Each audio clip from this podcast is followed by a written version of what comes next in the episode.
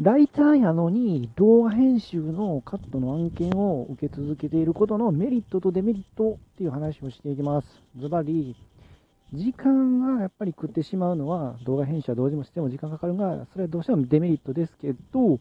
えただその分、えいろんな人とつながり、ゆるくってもつながりができるっていうのはメリットかなと思ってます。はい。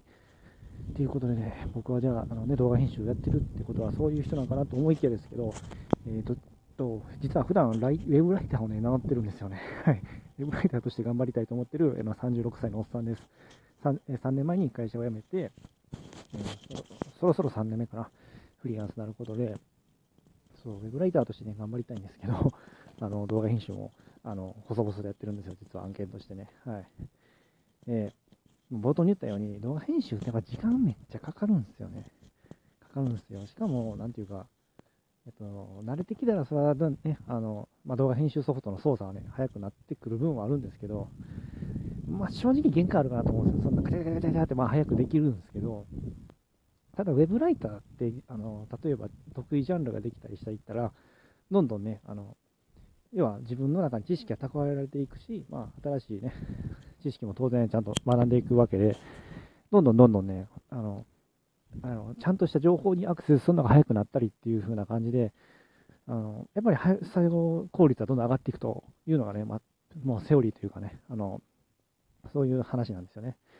ただ、動画編集だけはね、特別ね、やっぱ最低限時間かかっちゃうんですよね。もう絶対作業っていうような作業、作業っていうような作業って言ったらおかしいな。ね、手を動かさないといけない作業っていうのは絶対あるんですよね。だからね、デメリットとしては、あの、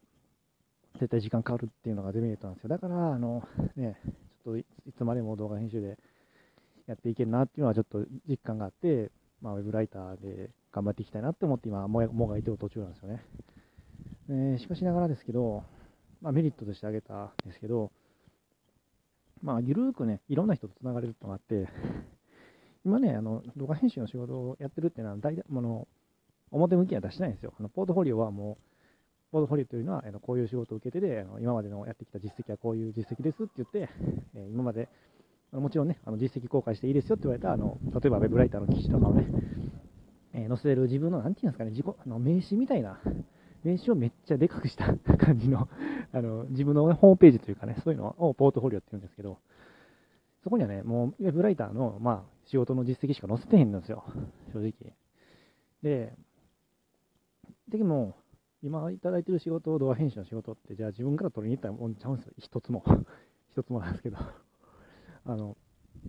いや主にオンラインサロンで、なんかできるって言われて、あ、できますって言っちゃって あの、やってるもんばっかりで、あの全然嫌じゃないんですよ。全然嫌じゃなくて、むしろなんか、これはこれでメリットだなって感じてるのが、その、オンラインサロンのね、まあ、言うたら、もうほとんどそのサロンオーナーさんから依頼依頼をね、もらってる形なんですよね。すごいこれってメリ自分にとってはメリットだなということで、どういう動画っていう、動画っていうか、あの、動画のね、編集かって言ったら、もうね、言ってもうたら、あの、ライブ講義、あの、オンラインサロンの中ってね、基本的によくあの、サロンオーナーさんが、えサロンメンバーさんに向けて、え、役に立つ情報とかを、ま例えば、ズームとかでね、えライブ講義して、あの、それをコンテンツとしてね、提供することで、えサロン、あのサロン代としてね、あの、もらってるとサロンとして成立させてるという、だったりするんですね。で、まあ、サロンの、ま、講義以外やったら、あの、セミナーですね。あの、ほとんど、本当にその野外、野外、野外じゃない、なんていうのかな、あの一般のね、会議室とかあるじゃないですか。貸し会議室とかでやってるセミナーのカットとか、あとはウェビナーね、あの、まあ一緒かな、はい。のカット、動画カットとかを任せてもらってて、それって結構ね、あ、ゆるーくやっぱり、あの、こういう、なんていうんですかね、やっぱりサロンオーナーさんってすごい、うん、視座が高いというか、あのでアンテナも高く持ってて、やっぱり情報感度も高いんで、そういう人たちの近くで作業、作業というか、仕事をもらえるっていうのは、なんかね、自分にもやっぱ情報入ってくるんですよね。まあ、当然その人たちの発信を追いかけるし、えー、その人たちのね、オンラインサロンの中でずっとあの書き込みとか、そのね、オーナーさんの書き込みは絶対追っかけるしで、なんかいい、いい感じなんですよね。いい感じというかな。ゆるく、ゆるくですけどね、それはあの動画編集のカットってそんなにその本数ないんですよ、やっぱり。うん、セミナーもね、そんなしょっちゅうあるわけじゃないですし、あの、動画講義だってね、そんなにまあまあ、1週間に、うん、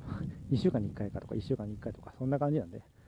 だからそんなに、だから案件として言うたら、ま、収益とはそんなに、だから期待できるもんではないんですけど、なんか緩くつながってるおかげで、例えばなんかと、どっかなんかあった時の、なんやろね、特需の案件をもらったりとか、特需っていうか、まあ、ね、あ、ありがとうございますっていうような、あの、とね、動画編集のカットの案件もらったりとかも、やっぱあるんで、えー、なんかそういうのもね、あ相まって、意外となんか、うん、損はないやっていう感じなんですよね。うん、だからまあ大々的には表向きにはね出してないんですけど、うん、今はなんか悪くないかなっていう感じはしてますね。動画編集をね、カットやってて、はい。っていう話でございました。はい。なんで、まあ、ウェブライターから、ほんまはね、ウェブライターに 頑張らなあかんし、あのね、Kindle も頑張って書こうとしてる中なんですけど、途中なんですけど、まあ、生活もね、生活のためには稼がなあかんしで、あの少しでも案件をね、やらなあかんっていう中で、いいなんていうかね、いい人とね、いい人って言ったらもうちょっと語弊がいっぱいあるんですけど、まあもうちょっと誤解を恐れつうともいい人、ね、いい人です。もうちゃんと、ちゃんとね、あの案件や報酬を払ってくれるいい人とずっと繋がっていけるっていう手段をね、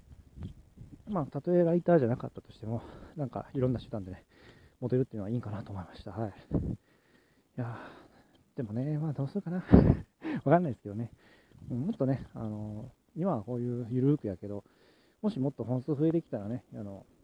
まあ、他のね、動画編集の人とかと、例えば小規模のチームを組んだりとかして、まあ、案件を受けていくっていうこともあるかもなんですけど、今はそこまでね、やっぱ受けてないんで、まあ、そういうのはね、提案していた方がいいんですけどね、ほんま。ただね、やっぱ言うたように、時間めっちゃかかるんですよ。ほんまにそれしかできなくなるんで、あんまり受けちゃうとね、うん、それなりにやっぱもらわんとちょっときついってことになっちゃうんで、動画編集ってね。うん、まあ、それもあってね、サローナさんも多分そんなに分かってると思うんですよ。ドラゴンさんもやっぱ動画編集やったことある人とかやっぱ多いんでね。それもあって、まあ、そんなにな本数は依頼はないんですけど、うん。けど、まあ、ご依頼いただいているということでね、これはまあ、メリットかなと思ってます。はい。ということでね、今日は、えー、ウェブライターのにね、え動画編集のカットの案件を細々と受けてるメリットとデメリットっていう話でした。うんまあ、メリットとしては言ったように、まあ、ゆるーくでもね、あのいい人、いい人というかね、いいクライアントさんとね、繋がっていけるっていうのと、デメリットはどうしてもやっぱり、まあ、ほんま単純作業なんでね、あのもちろんね、あの自分、ね、動画編集ソフトの新しい効率的な使い方を見つけるとかね、いろんな発見とかね、自分の中で、あのほんまにありますよ。うん、まだまだ今日もね、ちょっと一本やったんですけど、あ、これってどうしようかなって、まだもっとね、こっち改善できそうなところ見つかったりとか、まあ、当然あるんですけど、劇的に今、作業時間が短くなっていることは、やっぱりどうしてもないようなね、類なんで、どうしても時間かかるんでね、そこだけはどうしてもデメリットなんで、まあ、っていうのをね、ちょっと今日は話させてもらいました。まあ言ったようにね、まあこんな感じでね、36歳のおっさんがですね、えー、フリーランスになっちゃってね、アクセスしてるようなね、様子をね、放送してますんでね、えー、なかなか聞けないと思うんで、よかったらね、フォローしてもらえたら、あの、フォローしてもらえたらね、聞き逃しがなくていいかなと思います。はい。あとちょっとね、今日歩きながらの収録やったんでね、あの、雑音が入ってたら申し訳ないです。ご容赦ください。いや、なかなかね、まあ、4月の半ばにもなってきましたけど、まだまだちょっと、夜は寒いかな、どうやろうな、っていうぐらいですかね。でもやっぱり暖かくなってきたんでね、昼間のね、あったかい日差しとか、すごいいい感じですね。めっちゃ散歩行きたかったんですけどね、うん、ちょっと結構長めの動画編集のね、カットの 案件が来たんで、えー、ずっとやってましたね。はい。いや、でもなんか、うん、早なったなと思いました。なんか自分で自分で答えるの長いけど。うん、毎週ね、やっぱりずっと毎週、そのね、まあ、余談でなんですけどね、動画編集のカットの案件させてもらってたんで、なんか、普通に、今回また、えっ、ー、と、セミナーのカットやったんですけど、なんか早なったなって自分で 思いましたね。自画自賛じゃないんですけど。うん。いや、やっぱりね、言葉のヒゲとかね、あーとかえーとかっていうところもそうなんですけど、うん。なんていうかね、うん、いや、コツコツやってみるもんやなっていう気はしますね。やっぱりもっとね、かつね、ちょっと自分でもっと成長していけたらなと思った感じでございました。はい。っていう余談はさておきで、今日の放送終わりたいと思います。えー、ちょっとね、妻は、妻がね、一日中働いてくれてるんで、ね、僕も負けじと働かなんで、で、今、妻をね、迎えに歩いている途中なんで、えー、これにて終了とさせていただきます。えー、最後までね、聞いていただいてありがとうございました。次回もまたよろしくお願いします。それではまた、バイチャ